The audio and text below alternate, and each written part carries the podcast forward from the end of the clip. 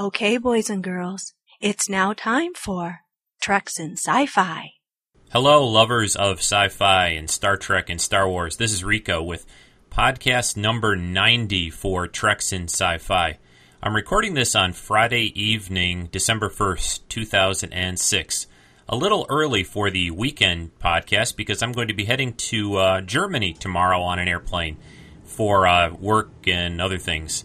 More about that in a few minutes. And uh, the main topic this week is going to be a Star Trek movie Star Trek III The Search for Spock.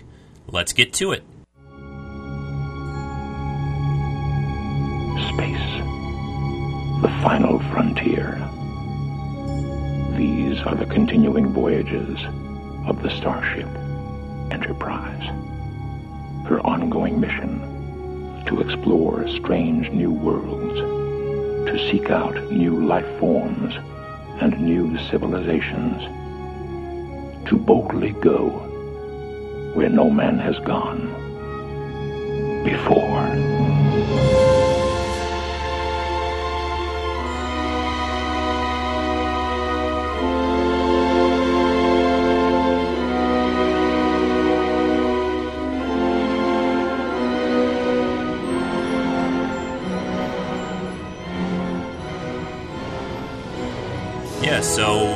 This week on the podcast, I'm going to be looking at another Star Trek film, Star Trek III The Search for Spock, directed by Leonard Nimoy, first released in 1984. That'll be the main topic this week on the show, along with some uh, listener comments. We've got a good uh, report on a Star Trek uh, and sci fi convention that happened over Thanksgiving weekend by a guy named Matt Wilson. That'll be coming up here shortly. So we'll be right back.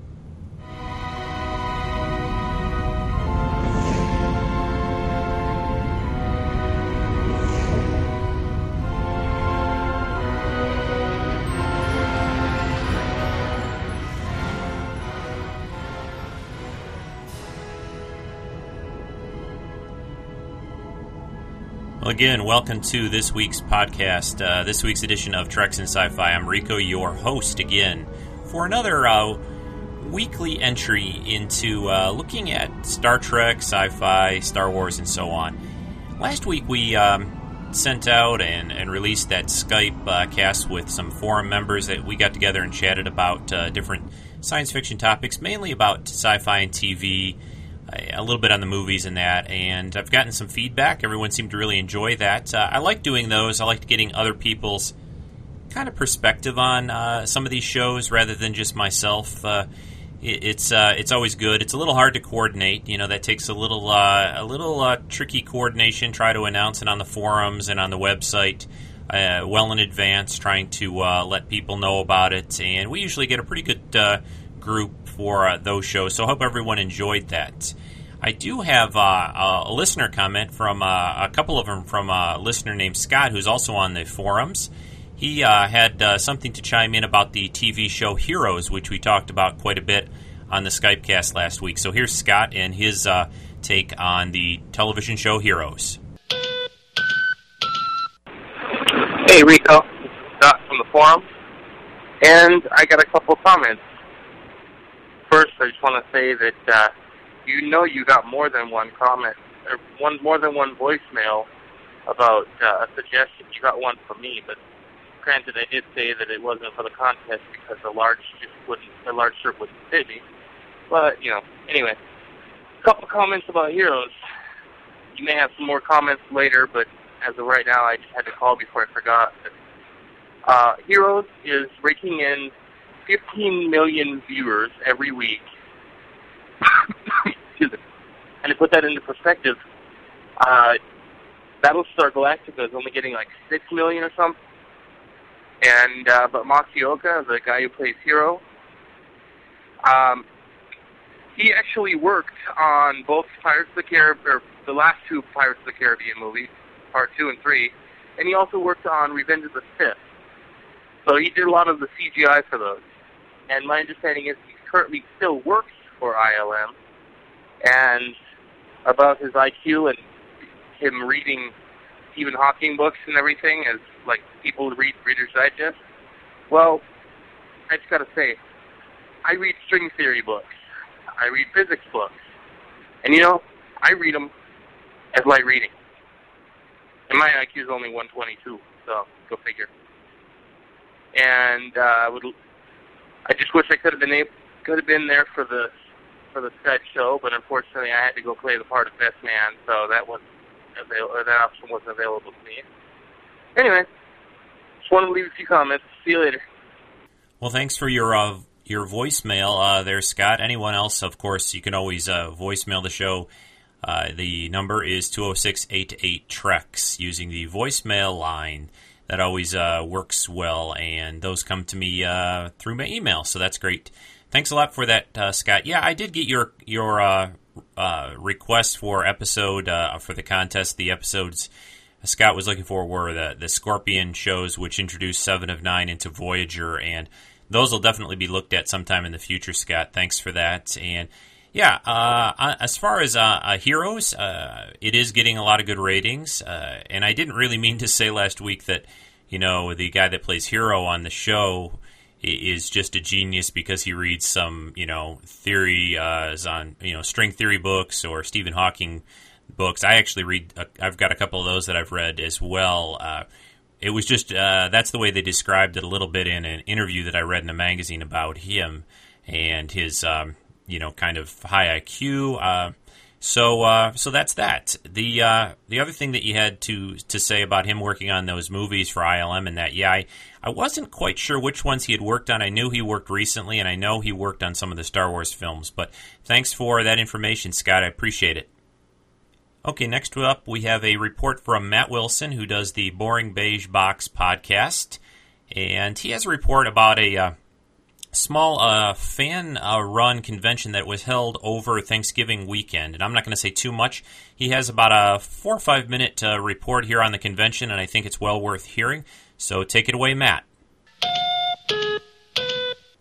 Hi, Rico. This is Matt Wilson from the Boring Beige Box podcast at boringbeigebox.com. And I just wanted to call in and mention that I went to the Starbase Indy uh, Star Trek convention over this past uh, Thanksgiving weekend. And let me tell you, it was incredible. Had a wonderful time. Uh, Starbase Indy is basically kind of a uh, it's a smaller convention that is fan run and uh, put on by the fans, and it is uh, it's pretty good. I got there Friday night. Uh, it was in Indianapolis. Um, I arrived on Friday night, and uh, it was it was a lot of fun. Started out with uh, the op- there was a couple things that went on during the day, but I went in and registered. They did everything really first class. You know, my registration went well. I had paid online, uh, pre-registered for the entire weekend. I think the whole weekend was like seventy-five dollars, which was three days, access to everything pretty much, and. Um, so I got there on Friday and I registered, got in, and at seven o'clock there were some opening ceremonies, which was great, and it was really cool. Each uh, guest uh, came out and uh, just said hello. Uh, the guests for this convention were. Uh, the most important that I really enjoyed because I've been loving the show, Battlestar Galactica, Katee Sackhoff, who plays Starbuck, was there, which was really, really amazing. Um, it's really cool to see her. So uh, she was there. Uh, also, you know, most of our favorites. Uh, Jonathan Frakes was there. I did not get to see him. He was on Sunday. I had to leave early. Uh, Denise Crosby was there. Uh, plays, you know, Lieutenant uh, Tasha Yar on uh, Star Trek Generations. Next Generation was there. She was. She said hello. Gary Graham, who's played um, Vulcan on. Star Trek Enterprise, which I really haven't watched much of that, but um, he's been in a bunch of things. He was there. Alexis Cruz, who was in Stargate, uh, was there. Um, Dean Haglund from X Files, remember him from uh, The Lone Gunman? Uh, he was there, and he was really funny. And uh, there were a couple other people there. So it was. Um, oh, also Tim Brazeal from Trek United was there. It was cool to see him and also David Reddick, the guy who uh, who creates the Trek Life cartoon on StarTrek.com, was there. So it was really cool. Friday night was great, and uh, the next day, Saturday, I got up and just went to a bunch of different things. They had all different kinds of little events going on throughout the day. Um, you know, the greatest moment uh, was to uh, to see Katee Sackhoff, who plays Starbuck from Battlestar Galactica. She was incredible. Uh, there was a 10 a.m. photo op. I got a photo with her, and uh, she's really, really cool, very approachable. Even the night before, uh, like I saw her at the hotel bar, just kind of hanging out with people, talking. It was really weird uh, to see her. So, uh, got the photo op, and then later she talked around three o'clock in the afternoon for an hour and she's only done like four or five conventions so far so she was kind of nervous at first but things kind of got rolling and there was the, the largest crowd was for her and it was maybe like 150 people 100 people it was not a not a huge convention um, but it was a it was definitely a lot of fun and uh, also got to hear Denise Crosby speak.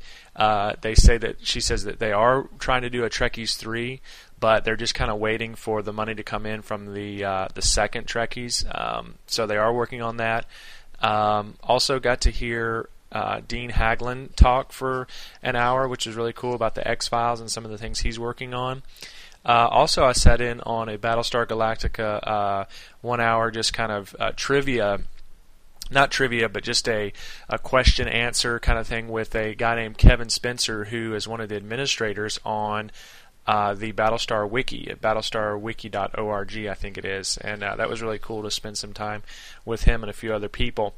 Um, and that was about it. I didn't stay for the whole thing, but uh, like I said, ap- now afterwards, um, uh, after Katee Sackhoff, she was done about four o'clock everyone got in line for uh, for autographs, and it took a really long time. I think I, it took about an hour and 45 minutes to to finally get out of there. But uh, I got to have her sign uh, the picture, and it was really cool. Uh, there was also some ex- excellent dealers room, tons of collectibles. I mean, anything you can imagine. And uh, it was I didn't buy a whole lot of stuff, but I didn't have a whole lot of money on me. But if I had more, I would have bought a lot of stuff. They had a great dealers room.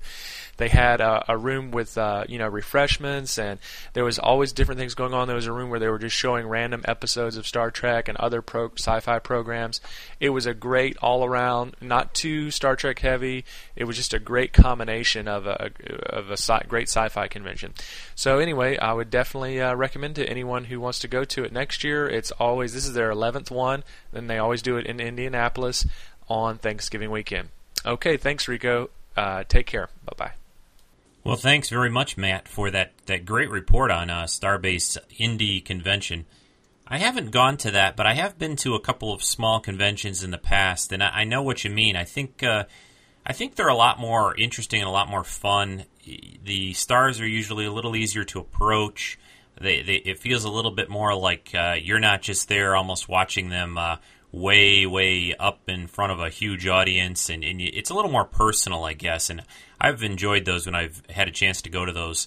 I think it's main one of the main reasons I've actually stayed away from some of the really big, large, like Star Wars conventions and the Vegas convention for Star Trek every uh, summer. Is eh, the larger ones have, I guess, maybe they've slowly turned into just seeming like money making machines and and maybe. Uh, eh, not maybe as much fun for me anymore. I've gone to a lot of conventions in the past, but I'm going to have to check out that Starbase Indy maybe uh, next year. I'll get a chance to go to it. I, I knew about it this year, and I knew who who was going to be there, and uh, it's just a difficult weekend a lot of times for people. I think because of the holidays. So, but I really appreciate the report. It was great to hear about that, and uh, I think Matt sent me some links to some photos that he took at the convention, and I will put those in the podcast notes. And everyone should check out the uh, Boring Beige Box podcast by Matt Wilson. Thanks again for the report, Matt.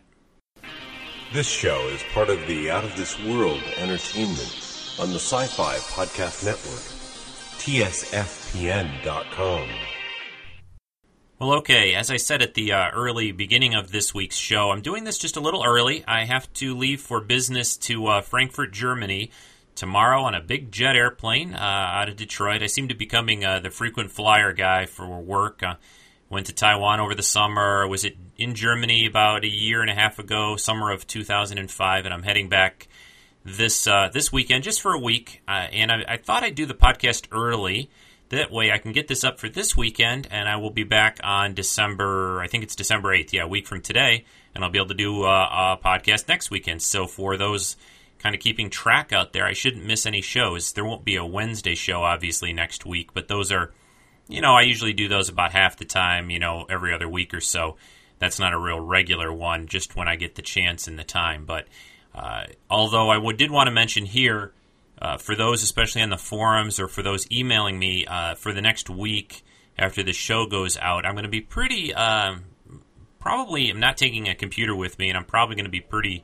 my my uh, access to the internet is going to be pretty limited. Uh, there may be a computer in the hotel I don't know that I can use or whatever. So, just for those on the forums or those sending me email over the next week or so, uh, be a little patient, and I will get back to you when I return. The the next thing we got to get into is Star Trek Three: The Search for Spock. Now. I'm going to go through the movie, talk about what I like about it, uh, maybe some things that I don't like, a little bit of the history of the movie. Uh, the, the, podcast to this week will probably end up a little longer since we had Matt's report, and we're going over a Star Trek movie, which is a little bit more to go over than a regular uh, episode from uh, one of the series. So, without any further ado, I'm going to play the one minute preview uh, or so trailer preview for Star Trek 3 The Search for Spock. Here we go all that they've loved, all that they've fought for, all that they've stood for will now be put to the test. Star Trek 3 The Search for Spock. The word, sir? The word? Is no. I am therefore going anyway. You do this, you'll never sit in the captain's chair again. Engage auto systems. Clear all moorings. Cleared, sir. One quarter impulse power. Someone is stealing the Enterprise. Warp speed. Klingon bird appraiser. She's arming torpedoes. Shields up. The shield's non-responsive. We're a sitting duck. Join us on this, the final voyage of the Starship Enterprise. Star Trek III, The Search for Spock. The adventure continues. Rated PG. Ah, yes. Uh, the days uh, when movies were rated PG not very many of those anymore. It seems to be either PG 13, R, or, or G, I guess, if it's Disney. So uh, that's just a little aside. Here we are. Um, I've been wanting to get back to doing another Star Trek movie for a while now. I have covered both the first Star Trek movie, the motion picture, Star Trek II, The Wrath of Khan, Star Trek IV, The Voyage Home. So I thought it's time. It's it's definitely time to get back to doing Star Trek Three which is the obviously the in between middle movie of the little trilogy of Star Trek's two, three, and four that really kind of form a uh, a continuing story. This is all about uh, the search for Spock, of course, by the title. Most uh, Star Trek fans uh, think of this as maybe the weakest of this trilogy, but I, am going to try to change people's minds a little bit, maybe on this podcast, and say why I think this is just as definitely is still enjoyable. Maybe not quite up to the to the notches and, and the heights of Star Trek II: The Wrath of Khan, which was just a you know a spectacular Star Trek film and a good film uh, you know in general. And Star Trek IV: The Voyage Home, kind of a a little more of a uh, a general audience appeal movie, a lot of humor and things, a lot of differences. So. But you have the middle of the trilogy, which is always kind of the toughest act of any kind of a story, I think, to tell. You know, you, you don't usually end it on such a great note. It doesn't usually start off on the best note and, and it's a lot of things, you know, kind of like The Empire Strikes Back in the Star Wars saga. Although I, I consider that the by far the best of the Star Wars movie, just because there's the most interesting character development and so on. And I find myself that I'm kind of now going off on a more of a tangent than I wanted to. But let's just suffice it to say, Star Trek Three: The Search for Spock, I think, is still a fine movie. Now the the big thing about this movie, it was directed by Leonard Nimoy. Of course, our, our own beloved Mr. Spock got behind the uh, camera for most of the film, played Spock uh, really just a little bit at the very end of the movie, which freed him up to, to uh, direct the film. And I have a, a short clip, kind of an interview uh, of him talking about how that came about that I'm going to play after we go through the movie, give you a little insight on how he got the job and so forth. It is on. Uh, I, I, pulled that off of the two DVD set that I have of. You know, all the Star Trek films are out in like two DVD sets now. Basically, the first disc is the movie, and the second one is all the extra features, interviews, and so on. And these are really well priced. They're usually only about fifteen dollars at the stores, maybe even a little cheaper online, and and well worth it. Even if you have the the first release of the movies on DVD. These extra ones uh, are, are, really interesting to see some good interviews and good information there for the Star Trek fans. the as everyone knows, at the end of Star Trek Two, you had uh, Spock sacrificing himself to save the Enterprise. I don't think there's any anyone out there, hopefully, listening to Treks in Sci-Fi that doesn't realize that. But at the very end of Star Trek Two, you have them launch off uh, Mr. Spock's body in a uh, photon torpedo tube that uh, sort of soft lands on the Genesis, the new uh, Genesis planet, and that's where things are sort of left at the end of Star Trek Two. And it kind of gave people hope that, that maybe Spock isn't completely gone, that somehow being on that Genesis planet, something would would uh, happen to bring him back. And of course, as everyone knows now that's seen Star Trek three that we'll be talking about here, that that of course does happen in, in sort of an interesting way. I thought they really they, they did a pretty good job at creating a, a, a very interesting script for Star Trek three, and something I think that uh, that definitely fulfills the task of bringing Spock back, but he's not quite himself by the end of it. And I, think uh, I think overall it was uh, they pulled themselves out of the corner they had painted themselves in a little bit when, in Star Trek Two, with Spock dying and everyone realizing uh, that that he, you know we got to get Spock back. I mean, you know, he's a very important part of the of the crew and and the cast and so on. So Leonard Nimoy directed it. It's still produced by Harve Bennett. Uh, a lot of the same music is used in the, in Star Trek Three. Uh, James Horner again. The the the effects are, are very similar. ILM again. So there's there's a lot of. It was only done like two years after Star Trek Two: The Wrath of Khan all the cast looks about the same. Although I think you know, of course, William Shatner has a new hairdo again, of uh, as he usually does. Each each uh, Star Trek film, you can almost uh, you can see the progression of Star Trek films through uh, William Shatner's hair uh, look of his hair. Let's just put it at that. So. But that uh, I think that's about all I want to go with right now, and, and, give you some information and background. Let's get into the film itself. of course, this starts out the Enterprise is, is heading home after its battle with uh, Khan, it's it's pretty beat up. The ship is uh, is in bad shape, and I will take it uh, from there. The first uh, audio clip here I'm going to play is Captain Kirk describing the situation in his own uh, personal log. So here we go with uh, into the film Star Trek III: The Search for Spock. USS Enterprise Captain's personal log. With most of our battle damage repaired, we're almost home. Yet I feel uneasy. And I wonder why.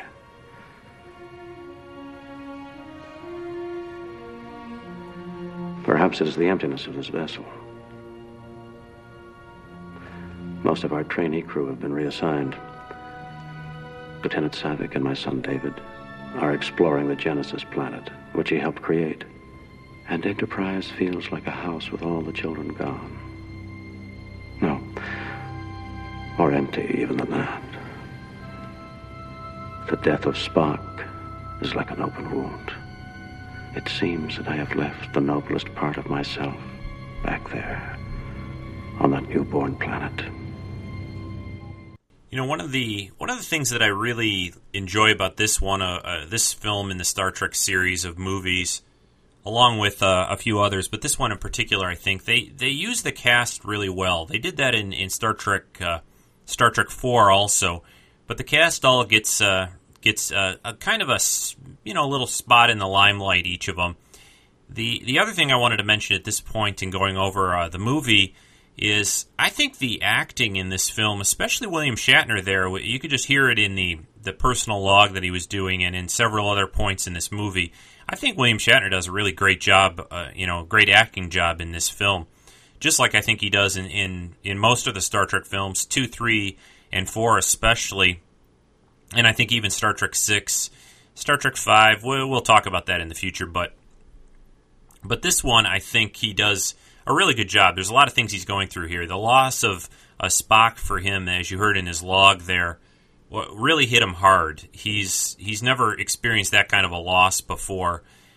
You know, he Spock was basically his best friend. He knew him for so many years, and he always, you know, Kirk always thought between along with him and and Spock and Bones and and everyone on the Enterprise, the main the main core group, that they could kind of solve anything and get out of any jam that they had to, and not, you know, they'd all be okay afterwards. But this this didn't happen this time this time Spock died. Spock sacrificed himself to save the rest of them. You know, the needs of of the many out needed outweighed the needs of the one, which uh, which is a theme throughout these films, and kind of gets turned in reverse for this one, where the the needs of Spock, the needs of the one, outweigh the needs of the many, where they all basically sacrifice their careers, their lives, everything to try to save their fallen comrade, to try to save Spock, and it, none of them probably are, are feeling that even more or sacrificing as much as as probably uh, Admiral Kirk and it really he does a great job. William Shatner really does a good job in this film. There's other things going on with David, his son, that that happened that I'll talk about too. But I think uh, the acting here is is really well done, and I, I really like this movie. It's it's it's good. It's it really connects the, the Star Trek two and four movies well, and it's a uh, it's definitely well uh, deserving of, of the title in in the Star Trek or the title Star Trek in the film series. Did that make any sense? Yeah, that made sense. The, the, I just meant to say it's a, it's a deserving Star Trek film and, and well worth watching. Let's move on. The the situation that happens with Spock, uh, you know, if you remember, and, and, most people listening probably already know all this, there's a scene at the end of Star Trek II where Spock presses his hand up to McCoy in engineering and says, Remember to him. And basically what's happening there is Spock's kind of somehow transferring his katra, his essence, his souls, if you will, to the the character of Bones, and that is sort of having a, a weird effect on Dr. McCoy. And I'm going to play the next clip here, and you'll hear a little bit about that. So here you go with Dr. McCoy with Spock's uh, consciousness or soul floating around inside of him. So listen to this clip. Have you lost your mind? Help me, Jim. Take me home. Bones, we are. We are home. Then perhaps it's not too late. Climb the steps, Jim. Climb the steps of Mount Seleya. Mount Seleya? Bones, Mount Seleya is on Vulcan. We're home. On Earth. remember. Admiral, docking is completed. Starfleet Commander Morrow is on his way for inspection. Uhura, get the medics down here. Yeah, so D- Dr. McCoy is uh, is kind of messed up, and it's it's rather ironic that you know Spock and McCoy have always had that sort of love hate relationship throughout the TV series and in the movies.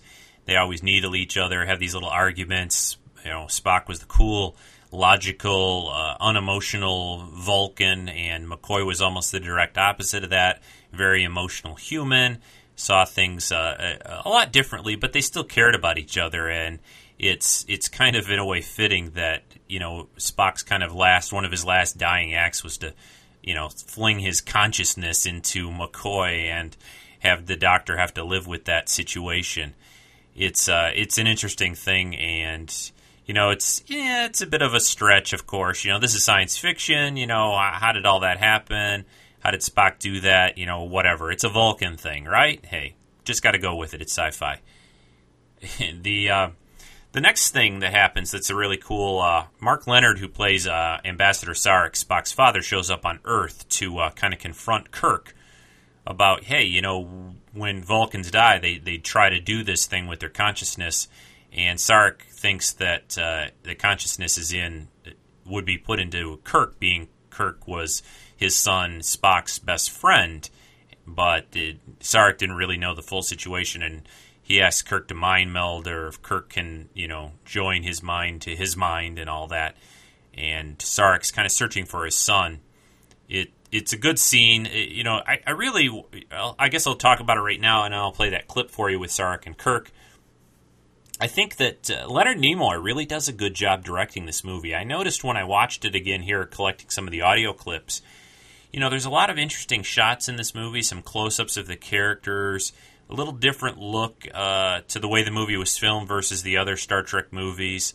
He's uh, he's he's really got a good eye for you know Leonard Nimoy has has been into photography for a, a very long time, and I think that that photography eye of his you know, really helped him out here in, in how to stage these different scenes and you know the angles to film from and, and all that. And and Leonard Nimoy, of course, went on to direct some other films and and he's you know he didn't really I guess end up directing a lot of movies, but I, I think he if he had started it when he was younger, I mean, who knows how things would have gone for him if he hadn't done as much acting, had gone more directing.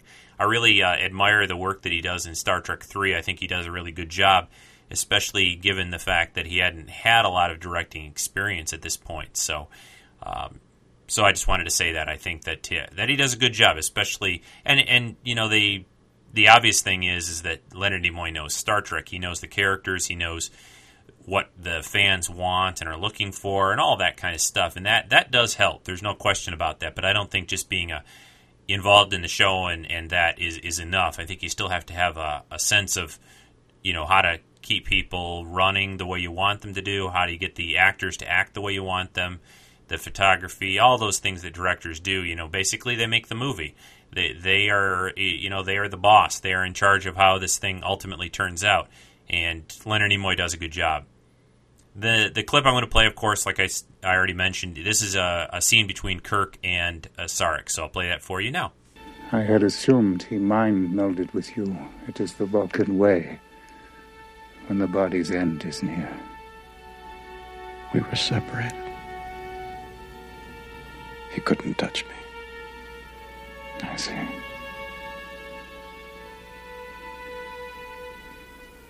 And everything that he was, everything he knew, is lost.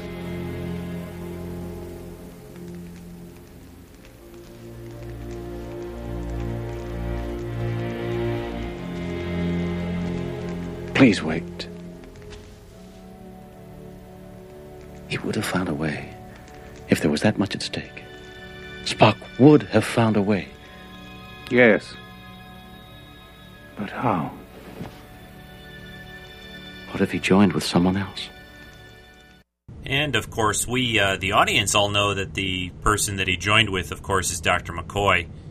There, there's a fun little scene where Dr. McCoy goes into, I didn't get an audio clip from it, but he goes into sort of a restaurant trying to hire a cargo ship to a, uh, a captain of a cargo vessel to take him back to the Genesis planet. And the the fun thing about that scene is he's uh, he tries to pull the Vulcan neck pinch thing on, on this guard, this Starfleet guard that uh, is looking for him, and it doesn't work. Of course, he can't do it. He's not a Vulcan, so that uh, that's always a funny scene. I thought, and and I, I enjoy it. It's it, I like the way the the alien guy talks too. He says ship, you know, you look for ship, me not take. You know, he almost talks like Yoda, I think, a little bit.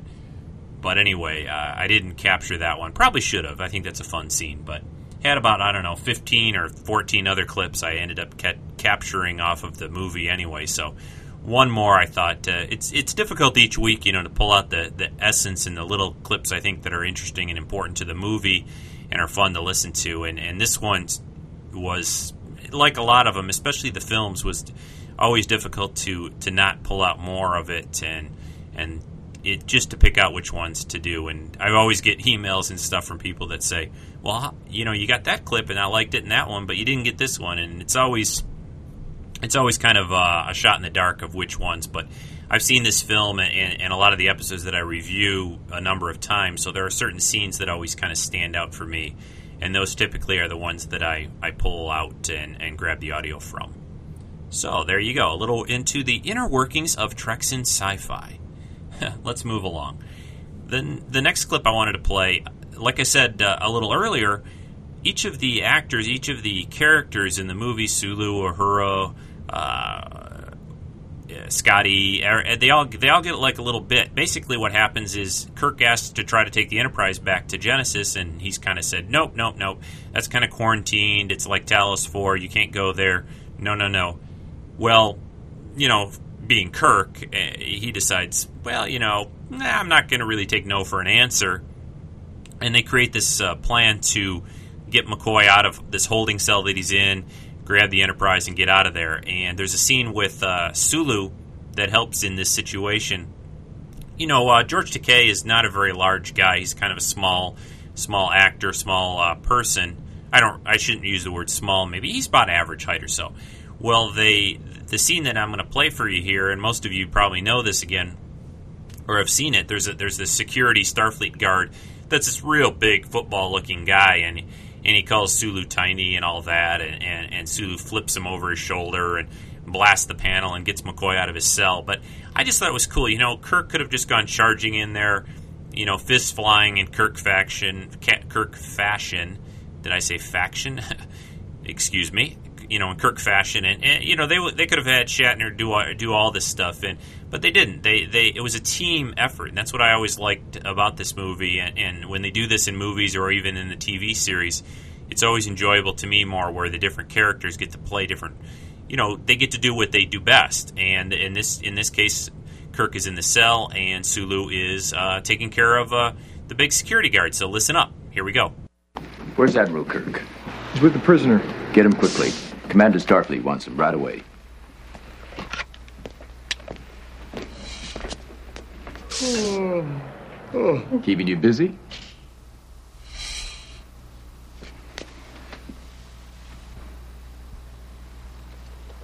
Don't get smart, Tiny. Admiral, Starfleet commander. sick. Here, take a look.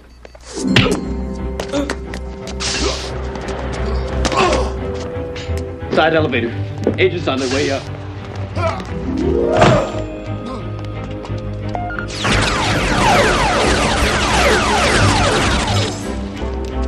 Don't call me Tiny. Yeah, I just love love that scene. That's it's difficult to uh, you know you can kind of imagine that if you've seen the scene before, you know what's going on. But that that's just so cool. Excuse me. Sulu just flips that guy, that big guy, over his shoulder, blasts the panel, and off they go. Now, if you recall, Scotty had been reassigned to this new starship uh, with transwarp drive called the Excelsior, with this real, nah, not a very meh, definitely not the kind of captain we're used to in, in command of that vessel. And Scotty, of course, being Scotty, and the Enterprise has to get out of there. Scotty kind of messed up their uh, transwarp drive, and they they make their escape. So that's what he uh, he does. I don't really have a clip on that scene. The the next scene, though, that I do have actually takes place before that, when when the Enterprise just just before the Enterprise escapes. This is seen when the, the group of them get onto the bridge of the Enterprise and are just about to get the, make their way out of space dock. The thing I like about this scene that I'm going to play for you next, this clip, is it really shows how much uh, these characters have, have grown to mean to each other. Uh, you know, Kirk uh, has a little uh, speech here where he's he's asking them at this point, okay, you you all have helped me get to this point. I've got the Enterprise; it's all computer controlled now. I can get our Dr. McCoy and myself to Genesis. Uh, you guys can go back, but listen to how this scene goes if you haven't heard it in a while. And this uh, this movie or this uh, scene to me is is kind of what sums up this movie overall. It's just the loyalty and the sacrifice that these characters uh, will do and will make for each other. So listen to this. As promised, she's all yours, sir. All systems automated and ready. A chimpanzee and two trainees could run her. Thank you, Mr. Scott. I'll try not to take that personally. My friends, I can't ask you to go any further. Dr. McCoy and I have to do this. The rest of you do not. Admiral, we're losing precious time. What course, please, Admiral? Mr. Scott? I'd be grateful, Admiral, if you'd give the word. Gentlemen, may the wind be at our backs. Stations, please. Yeah, that's that's what this movie is all about. These characters, you know, they've they've worked together, uh, become so close over the years that they'll they'll basically do do anything for each other, and and that that I think is is very important and kind of the essence of Star Trek. And, and you know, I. I I, just miss that so much. I, I loved going to see these movies when they first came out, and the original crew, like I've said countless times on on this podcast. Uh, I grew up with the the original crew, and, and to see them in the in the films uh, when these were out in the '80s and early, very early until about 1991. You know, every couple of years, another Star Trek film with the I, I call it the classic uh, cast and the classic crew was always such a treat, and I'd go see these films probably at least a half a dozen times, even in the theaters or more and it's just to me it's never been really matched again. I mean, I I enjoy the later series. I enjoy Next Gen and all those, and, and I'm not going to go off onto this too much, but this uh, this group of actors, this group of characters, is always um, kind of special for me, at least. And th- this movie is is very important uh, because of just you know they show so much how they'll go to the ends of the earth, the ends of the universe to to save each other, and you know Kirk uh, really loses a lot in this movie to to get his uh, his friend, his first officer back, uh, to get Spock back with him. So I think uh, that's uh, you know it's kind of a, a, good lesson. I think I think that the world. You know, you, you got to stand up for what's important and what's right in life sometimes, and it's not always easy to do. It, it's you know every day. Well, maybe not every day, but there are always times in your life where you get to you know you get choices about that kind of thing, and you have to decide what's what's the right thing to do, and and hopefully it's uh, something I try to teach my kids, and I think uh, that uh, it's an important value to to to show that there is always uh, you know sacrificing yourself for the greater good or for your for you know a friend or a family member is is is a a worthwhile thing and a valuable thing, but. I am really getting off on a tangent. Well, you got to get back to the movie. Come on, Rico. What are you doing? Getting all weird and emotional. See what happens when I podcast early? Anyway, uh, let's go back to the film now, of course. The character of Saavik, Saavik, sorry, it's not Saavik, it's Saavik, Lieutenant Saavik, with um, is with David exploring the Genesis planet. Now, in the first uh, in Star Trek Two, that that uh, the character was played by Kirstie Alley, and in this film they had to replace Kirstie with a new actress. The new actress, of course, is her name is Robin Curtis, and I think she does a good job. Eh, you know, it's always hard to come in and, and you know put your uh, you know be an actor and fill a, a, role that somebody else has already done, especially if it's somebody who's done it for the first time. Now, you know, Saavik, Saavik, there I keep doing it again. Sorry, Saavik was only in one film, but the, and the reason that I've always heard and maybe if somebody wants to write treksf at gmail.com and, and clue me into something different, basically, I, I think Kirstie Alley wanted a little bit more money. They decided to recast. That that's that's the common notion that I've always heard is why they end up with Robin Curtis to do uh, the next movie to do Star Trek three. There may have been more to it. She might have been busy with Cheers. She didn't she end, she ended up on that TV show for a while. I'm not really completely positive, so don't completely quote me on that.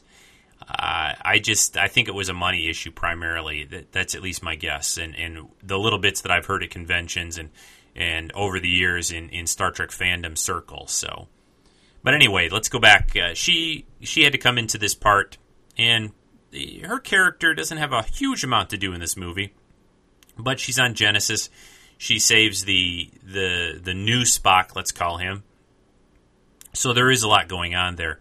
The clip I'm going to play here is the first one is where uh, Saavik and the young Spock that they find on the planet meet up with each other. So listen to this clip. Captain, this is Saavik.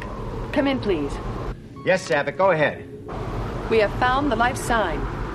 It is a Vulcan child, perhaps eight to ten Earth years of age.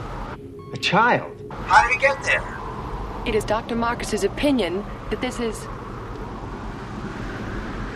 that the Genesis effect has in some way regenerated Captain Spock. Uh. Saavik, that's, uh. That's extraordinary. What would you like to do next? Request permission to beam aboard immediately. Saavik, does Dr. Marcus think there could be any uh, chance of uh, radioactive contamination? No. None that he can detect, sir. All the same, I'm going to advise Starfleet and get instructions. I'm sure Starfleet would approve, sir. Probably true, but let's do it by the book. Yeah, that, that captain of the Grissom, the science vessel that brings Saavik and David to the Genesis planet, he's kind of a wuss, you know. as Starfleet captains go. He he always is contacting Starfleet to get this answer and that answer, and I'm not really sure why they wanted to make him like that. But the Klingons come along in their bird of prey and wipe him out in a few seconds anyway, so doesn't matter that much, I guess. You could hear in the background on that last uh, clip all the snow and everything and changing climate on the Genesis planet. This uh, planet, of course, there was the Mutara Nebula that the Genesis device was exploded uh, by Khan in Star Trek II, which grabbed all the matter in the in the nebula and created the Genesis planet, a small little sun to keep it nice and warm and all. But things aren't quite the way they should be on the Genesis planet. There's volcanoes in one area, sub-zero temperatures and snow in another, a tropical forest in another, with uh, all within kind of walking distance of each other. Strange climate things. The planet's starting to have a lot of earthquakes and uh, shocks, and just it's falling apart basically. And there, there's a clip that explains that a little bit here between Saavik and David, and explains how uh, Kirk's uh, Kirk's son is also uh, changes uh, the rules a little bit when he does what he does for a living. So listen to this clip. It's time for total truth between us.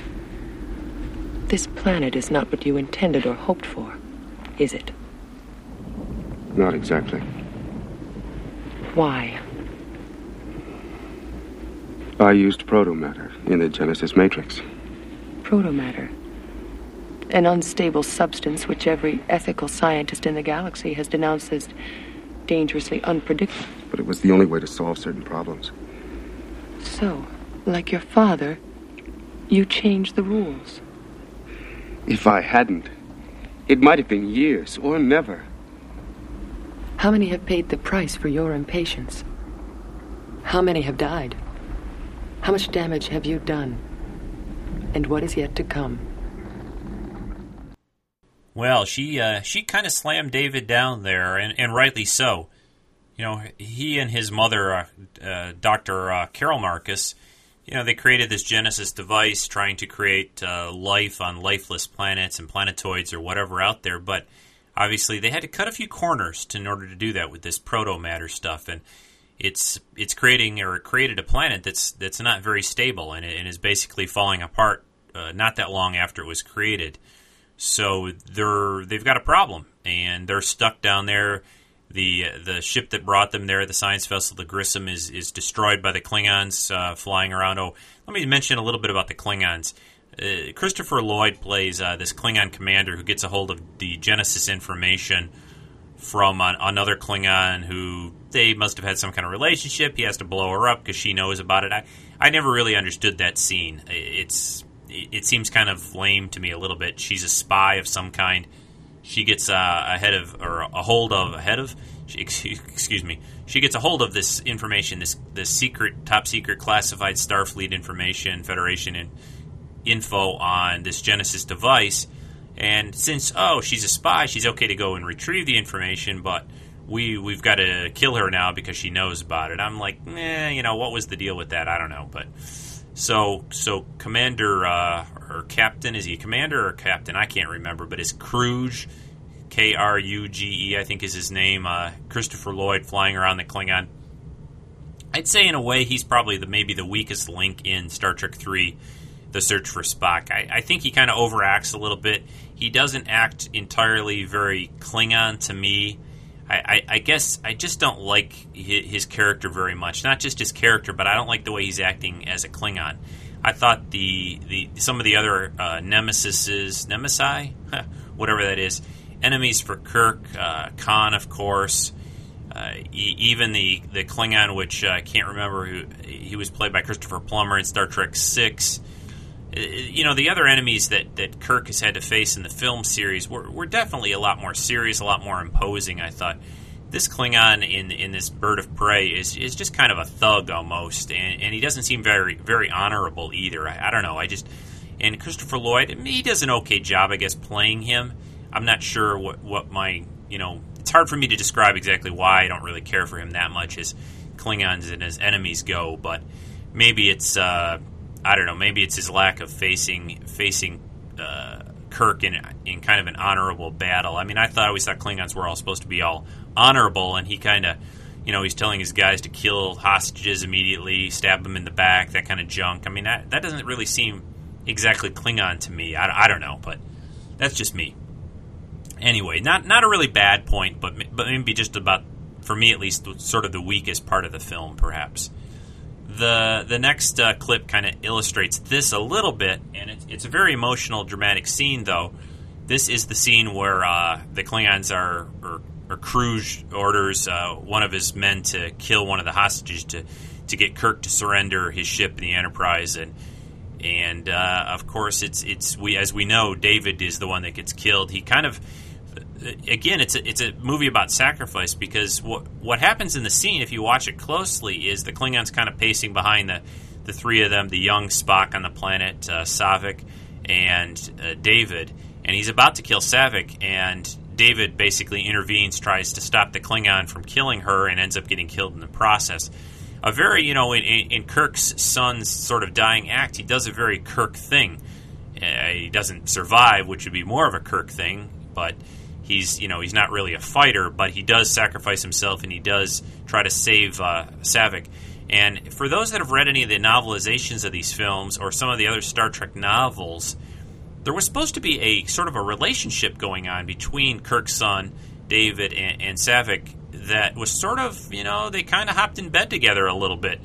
You know, she's she's not pure Vulcan. She's supposed to be like half Romulan, half Vulcan. So there was this sort of thing going on between the two of them, and you know they never really brought that out in the movies. He was just kind of her friend. It seemed more in the films, but he, you know, he cared about her, I guess, enough to to try to stop the Klingon, and ends up getting killed. But here's the scene, and, and William Shatner again, I think, does a great job in this scene about his reaction to the death of his son. So listen for that. Admiral, David is dead.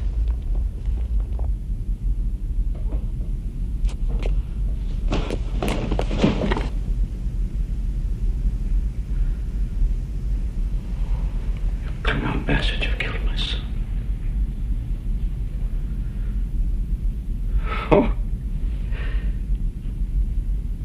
Klingon bastard, you've killed my son.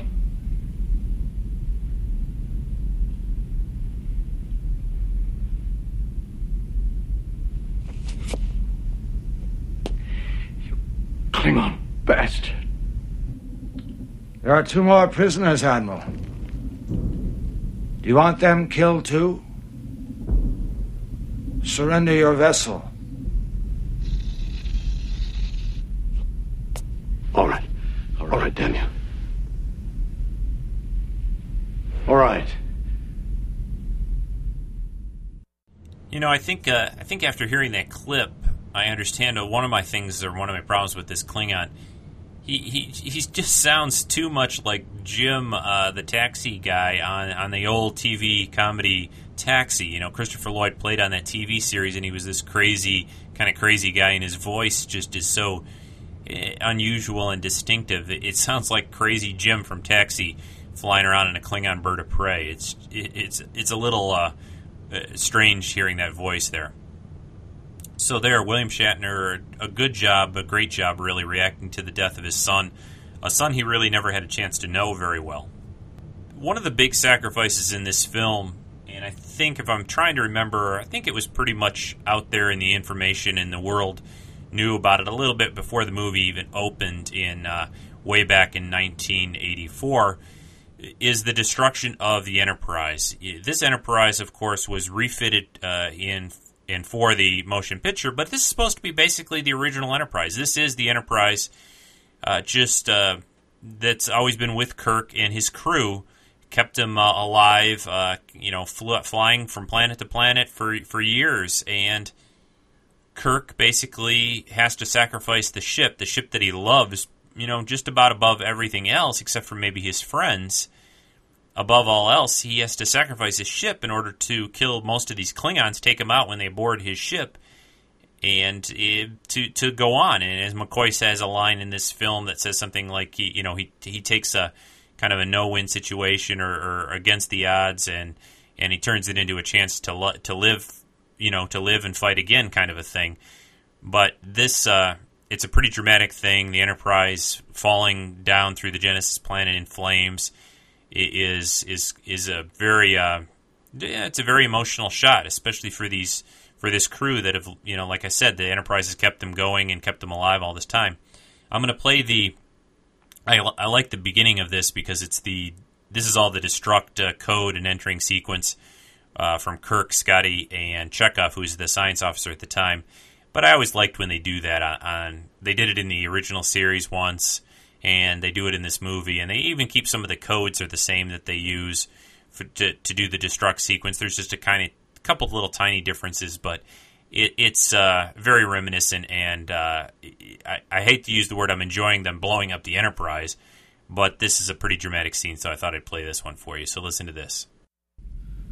Computer, destruct sequence 1, code 1, 1A.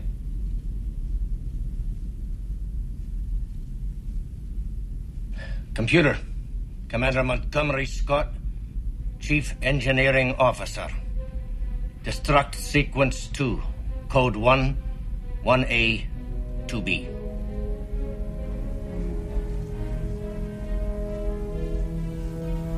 Computer, this is Commander Pavel Chekov, acting science officer. Destruct sequence 3. Code 1B. 2B. 3. Destruct sequence completed and engaged. Awaiting final code for one minute countdown. Code 0, 0, 0. Destruct. 0. Destruct sequence is activated.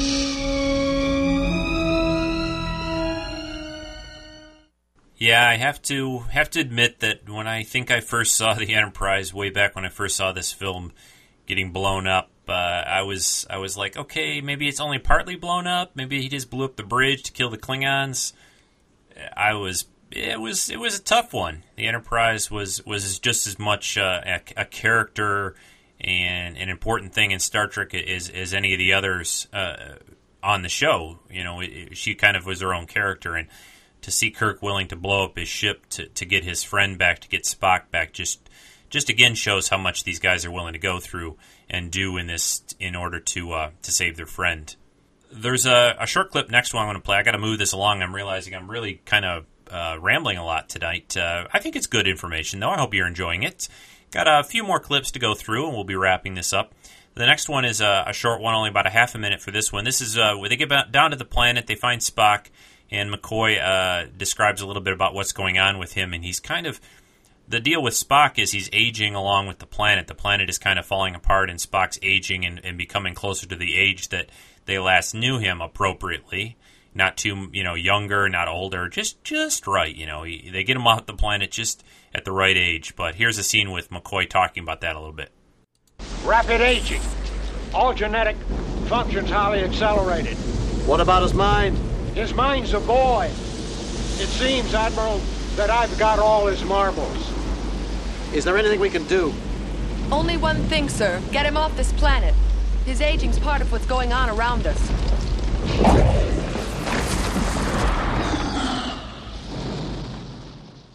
If you recall, there's a there's a scene where, where Kirk kind of cons Kruge, Kruge, whatever. How how do you say that name? Uh, they never even really say his name in the movie. I think he cons him into coming down to the planet to get the Genesis information, like it's basically, uh, you know, in in uh, a little file book that Kirk has on him or whatever. I I always found that kind of interesting. You know, why or what does he think? He's got like a piece of paper that says, "Oh, here's all the Genesis information for you, Kruge." You know, here you go. I don't know, but anyway, there's a there's a battle, of course. Eh, it's always a fun Star Trek movie or TV series when Kirk gets to fight it out hand to hand with somebody. And this one, he fights it out with this Klingon leader, commander on the planet. And the, the last bit of it, where Kirk's kicking this guy off a cliff, I, I, I always like that scene. So I'm going to play that for you. It's a pretty short clip, but listen to this. Give me your hand!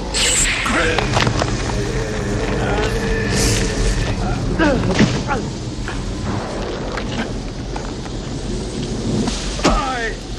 have had enough of you!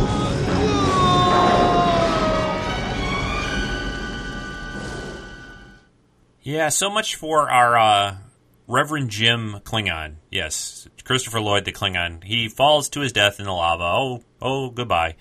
Well, he did some damage uh, before he went, so uh, good riddance, I'd say.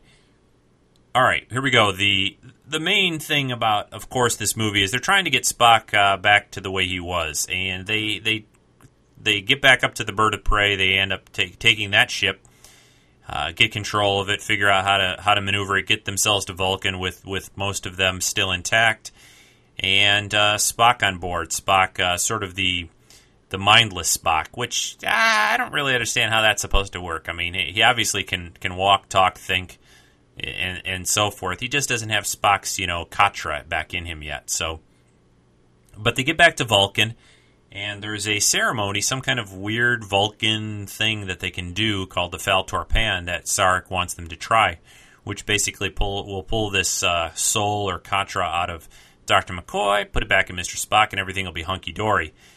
That's the the idea in the plan, at least, and that's that's their that's what they've been trying to do all along in this movie is save their friends. So that's uh, the the clip, and then I've got a couple left after that, but nothing real long, I don't think.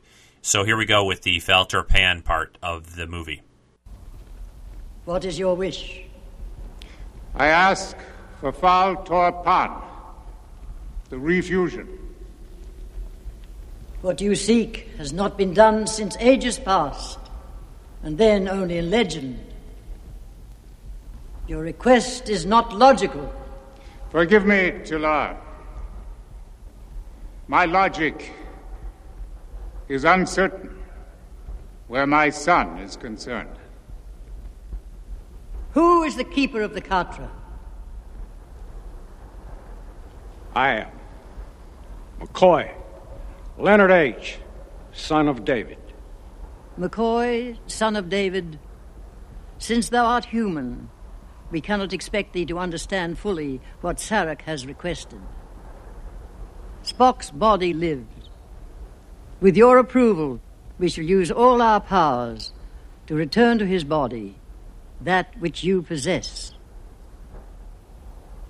But, McCoy, you must now be warned.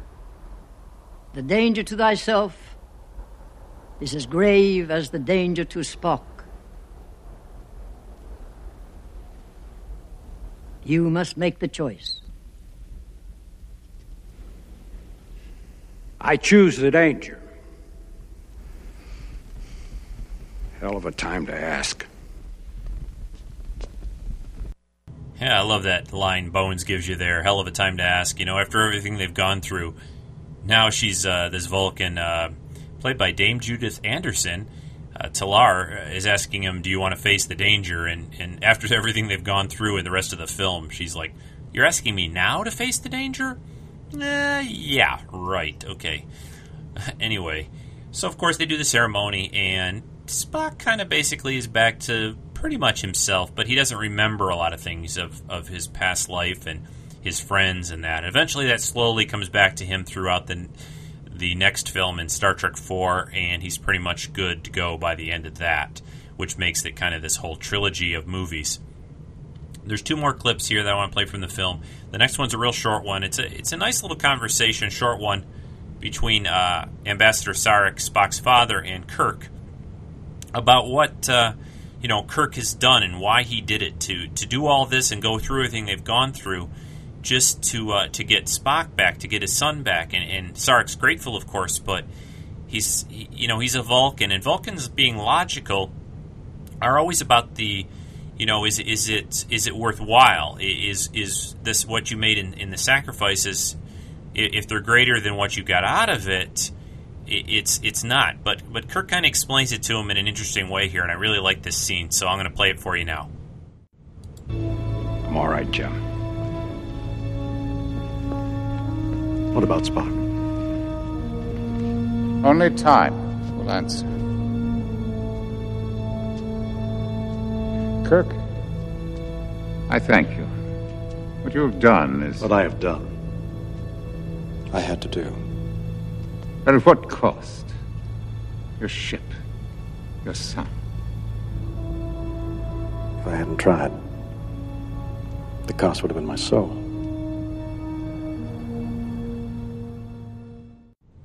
Yeah, that's uh, that's very important there. You know, basically Kirk's saying to Sarek that he, couldn't live with himself. He hadn't tried. If he hadn't tried to get Spock back, you know, obviously he didn't want uh, the bad things to happen, you know, to his son, to the Grissom, you know, the sacrifices that were made here, to the Enterprise, the careers maybe, and all that.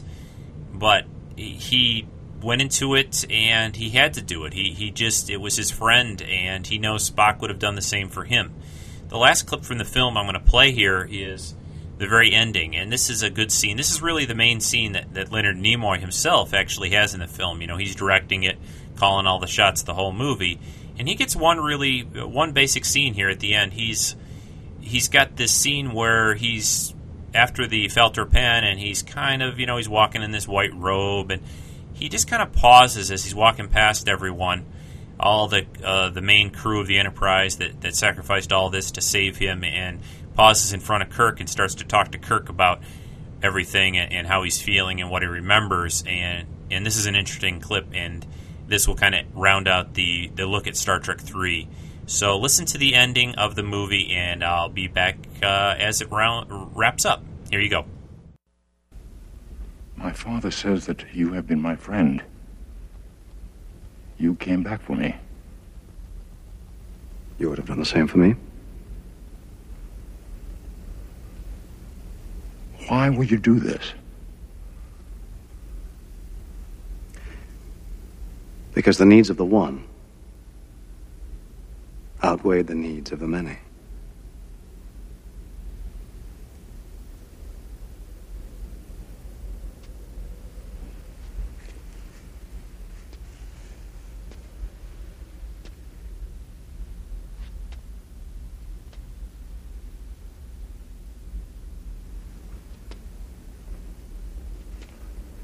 I have been, and ever shall be, your friend.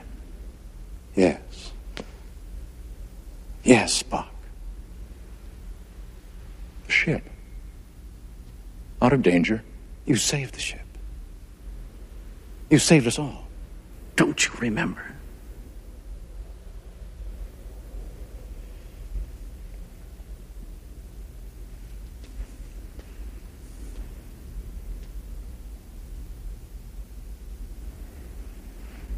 Jim. Your name is Jim. Yes.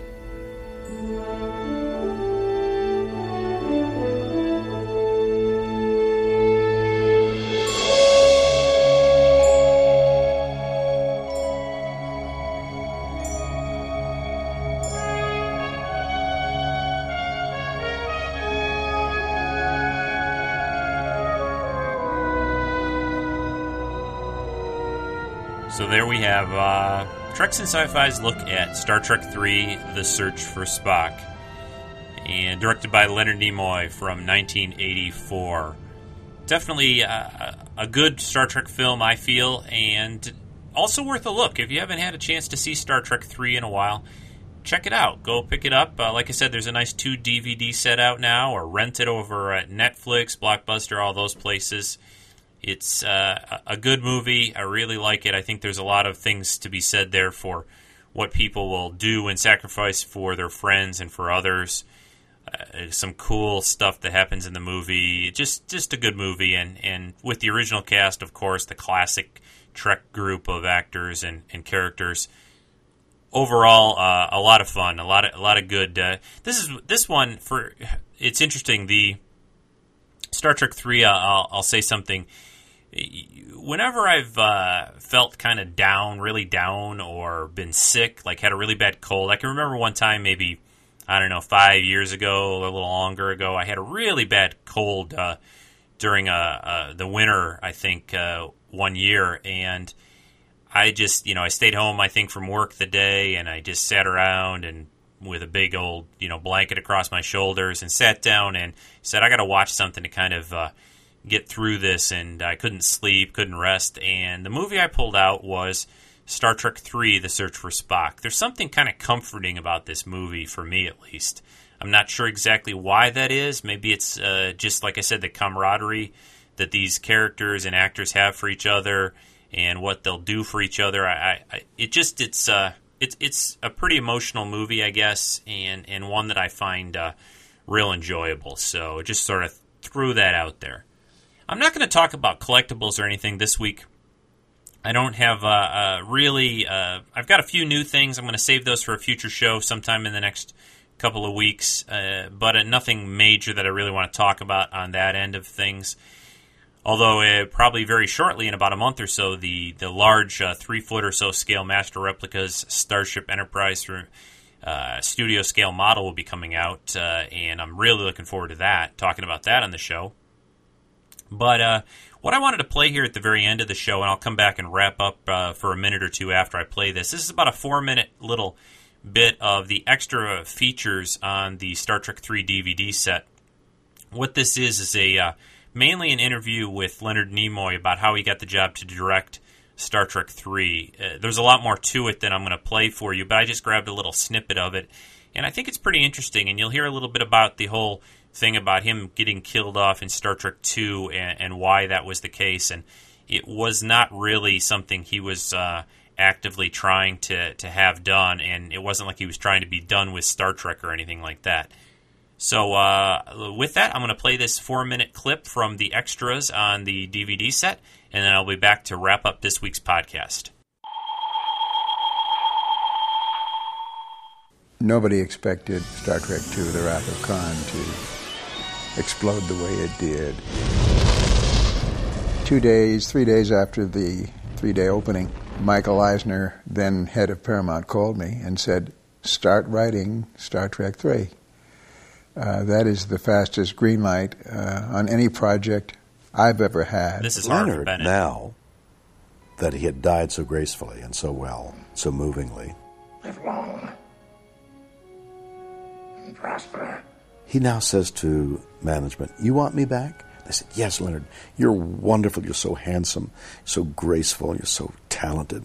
You're William so imaginative. Shatner, of course. He says, You think so? And everybody at, at uh, Paramount bows down. I saw a whole line from the top of the management to some of the busboys in the restaurant, all bowing like this, nodding their heads to Leonard.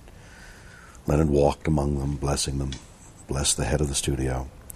And then he said, If you want me in your film, I want to direct the film.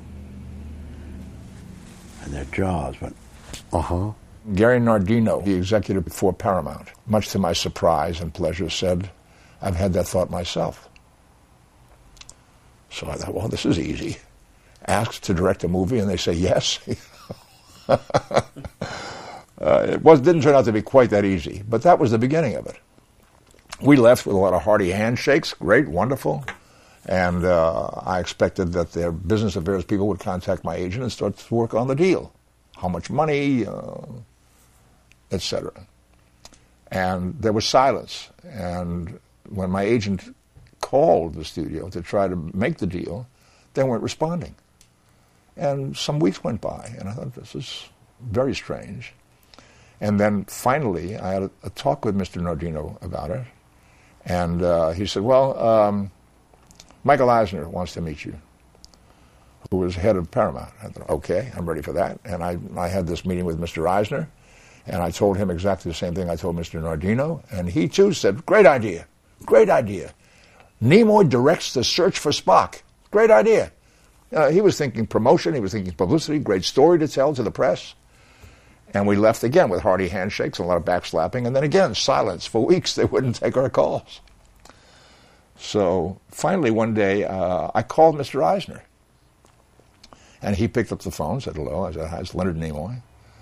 Uh, hi, how are you? I, fine. I said, Michael, I'm confused. I thought we were excited about the idea of me directing this movie, and my agent can't get a response from your business affairs people. He said, you know, I've been thinking about it. I, I can't, I can't do this. I can't have you direct this movie. I said, why? He said, well, you hate Spock. You hate Star Trek. You had it written into your contract that Spock had to die in Star Trek 2. You, you wanted to get out of it. You wanted to be done with Star Trek. I can't let you direct this movie. And I said, this is not true. I did not ask for Spock to die. It was not in my contract that Spock must die for me to appear in Star Trek 2. He said, it wasn't? I said, no. I said, Michael, the contract is in the in a file in the building that you're in, would you go to the trouble of having somebody pull it out of the file and take a look at it and see if it's in that contract? Oh, no, he's going to take your word for it if it's not in there. I don't know how this word got out uh, that it was in the contract because it was it was not. Well, okay, that's this is a different story. I said, Michael, we, we should have a face to face talk again. He said, Come on in tomorrow. I said, What time? He said, Nine o'clock. I went in the next morning at nine o'clock and we talked for about an hour. And very shortly after that, within a, matter of days, we had made the deal and I was set to direct Star Trek Three.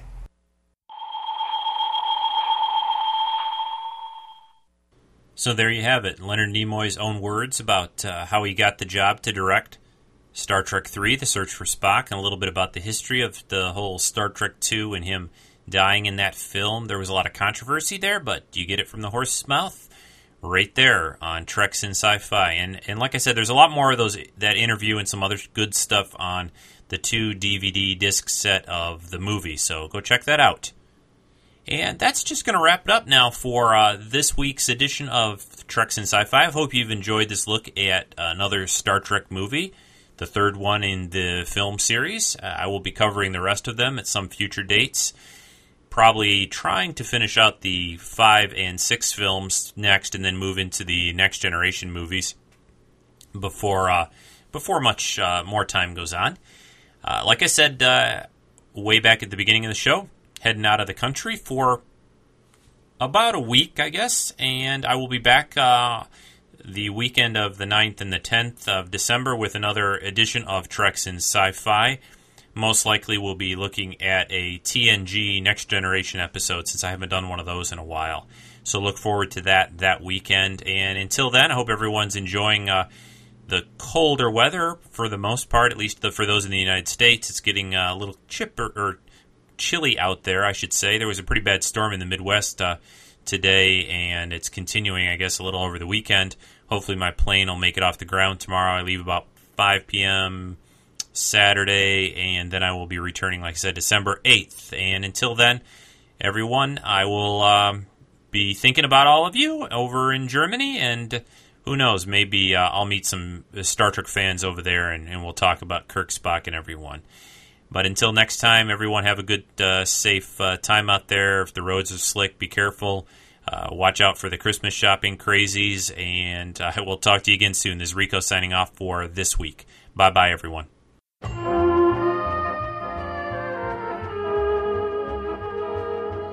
This has been a Rick Dosty production.